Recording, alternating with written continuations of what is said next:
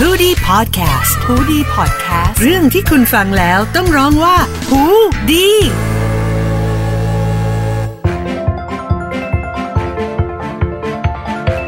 สวัสดีครับพี่เจ สวัสดีครับพี่ชาติพรบารมีนะครับ อ๋อสวัส กลั ดี มา ครับผมเรียกสเต็มเลย เรียกเต็มเลยนะฮะ พบกันอีกครั้งหนึ่งกับ Law Alive นะครับ เพราะสิเอ่อกฎหมายคือสีสันของชีวิตนะครับ ใน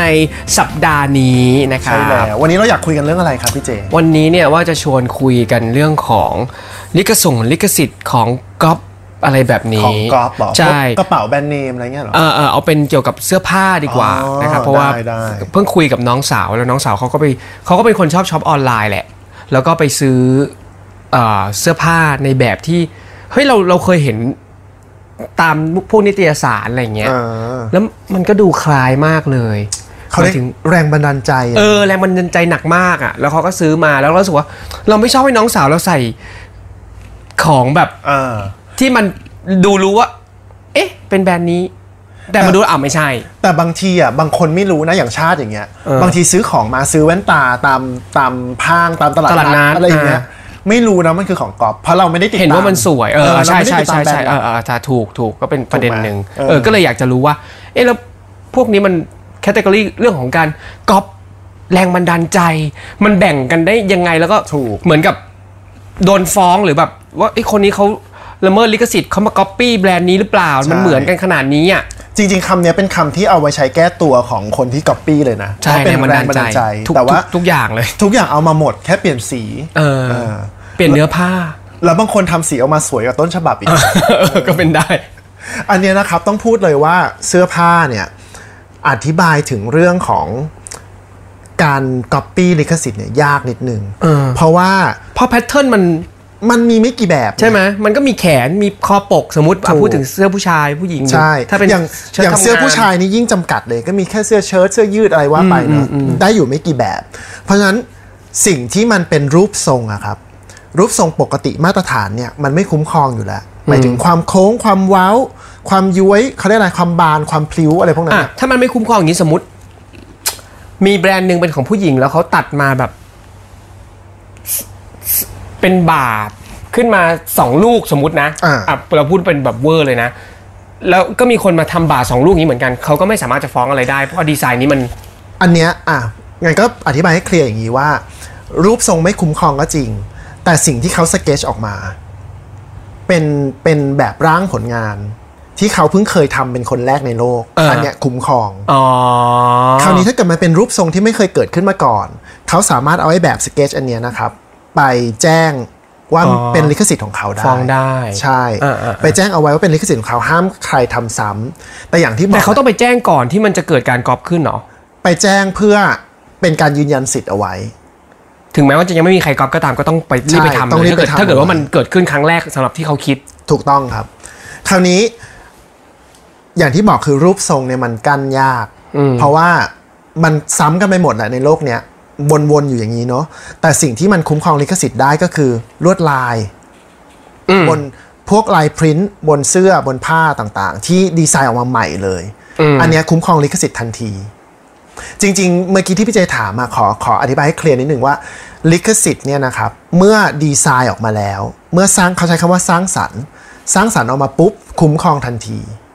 ไม่ต้องจดทะเบียนก็ได้ อ๋อ ไม่ต้องไปจดแจ้งก็ได้ มัน แต่ว่า ทำงนออ ตาม โ กฎหมายไทยบอกว่า คุณมีสิทธิ์เอามาจดแจ้ง จดแจ้งคือการไปบอกให้เขารู้ว่า จ เรา ด อะ ให้โลกรู้ ให้โลกรู้ ว่า เรามีการทำอันนี้ เรามีการดีไซน์ลิขสิทธิ์อันเนี้ยตั้งแต่วันที่เท่าไหร่แล้ว เพื่อเป็นหลักฐานเอาไว้ สมมุติว่ามันมีการชาเลนจ์กันว่า แล้ว เอ้ย เผื่อแบบเฮ้ยคิดขึ้นมาได้วันเดียวกันพอดีเลย ใช่ แบบออกมาล้อนจออกมาเราจะได้มีหลักฐานว่าเฮ้ยฉันจดตั้งแต่วันนี้แล้ว มัน ถูก เป็น ต้อง ลิขสิทธิ์ของฉันสิวะ ใช่ แต่เน้นนะว่ามันไม่ใช่การจดทะเบียน ลิขสิทธิ์ไม่จำเป็นต้องจดทะเบียน มันเรียกว่าการจดแจ้ง จดแจ้งคือการไปขอใช้คำภาษาอังกฤษนิดนึง notify อะ อ่า notify แจ้งให้ทราบ แจ้งให้ทราบเออให้เจ้าหน้าที่รู้ว่ามันมีสิ่งนี้อยู่ แต่ลิขสิทธิ์มันคุ้มครองทันทีสมมติว่า วันนี้เราออกแบบปุ๊บอีก2อสวันมีใครมาละเมิดลิขสิทธิ์เราเราฟ้องได้เลย อ๋อโอเค นะครับหลักการลิขสิทธิ์ก็จำไว้แบบนี้เลยครับว่า เมื่อสร้างสรรค์ผลงานออกมาแล้วคุ้มครองทันที ลิขสิทธิ์ก็มีหลายแบบครับ มีดนตรีกรรม ศิลปกรรม จิตรกรรมนะครับ อันเนี้ยพวกแบบเสื้อภาพพิมพ์ลายพิมพ์ต่างๆเนี่ยอยู่ในสาขาจิตรกรรม อืม นะครับ แล้วก็นอกจากเนี้ยงานแฟชั่นมันอาจจะมีงานอื่น เช่น กระดุมตุ้มหูอะไรก็แล้วแต่ที่เขาดีไซน์ออกมา อันเนี้ยมันจะเป็นลักษณะศิลปะประยุกต์ ก็คุ้มครองลิขสิทธิ์เหมือนกันนะครับเพราะฉะนั้นตรงเนี้ยดีไซน์ปุ๊บผลิตปุ๊บคุ้มครองทันที อืม แล้วคนที่ละเมิดลิขสิทธิ์ที่จะทำซ้ำดัดแปลงเนี่ยก็มีโทษด้วย ถ้านำไปใช้ทางการค้าเนี่ยจำคุกตั้งแต่ 6 เดือนถึง 4 ปี อืม แล้วก็ปรับตั้งแต่ 1 0 0 0 0แสนถึง8 0 0แสนบาท โอ้ หรือทั้ง ปรับ จำทั้งหนักเนอะ ปรับหนักมากนะ เออ เอออันนี้ต้องระวังนะไม่ควรทำกัน เออออ่าแล้วทีนี้แบบ พวกก๊อปมันก็ต้องมีก๊อปแบบหลายแบบเนาะบางทีเขาก๊อปแบบ อ่าแรงบันดาลใจแล้วเขาแปะโลโก้ตัวเอง อืม กับไอ้ก๊อปที่แบบ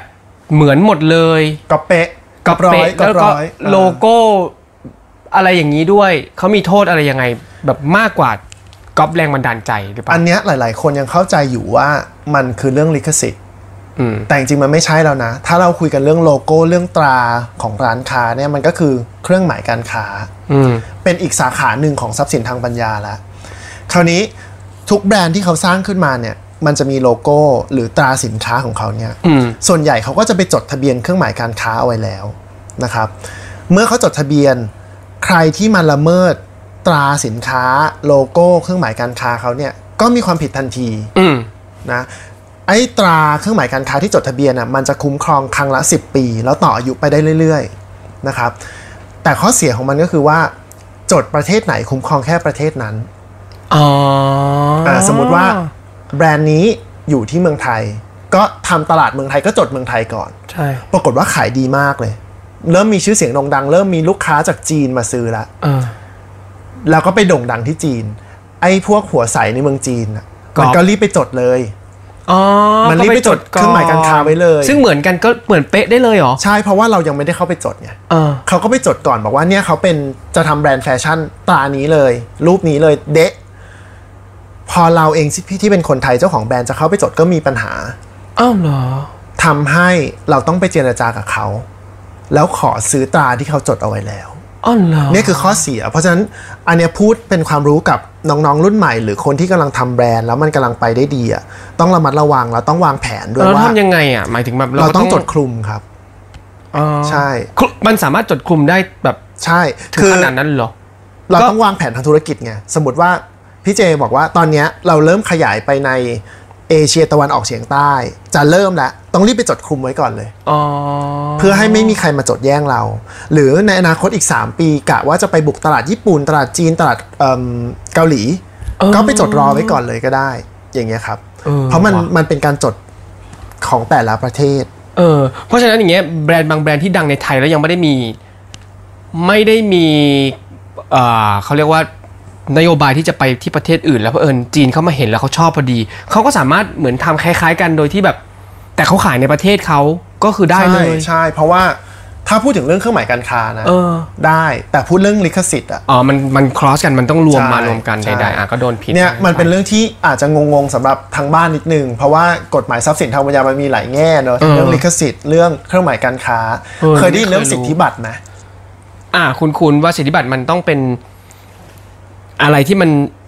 เกิดขึ้นใหม่ ใช่ อะไรแบบเนี้ย ซึ่งมันรวมอยู่ในพวกเสื้อผ้านี้ด้วยเหมือนกัน ก็ในเชิง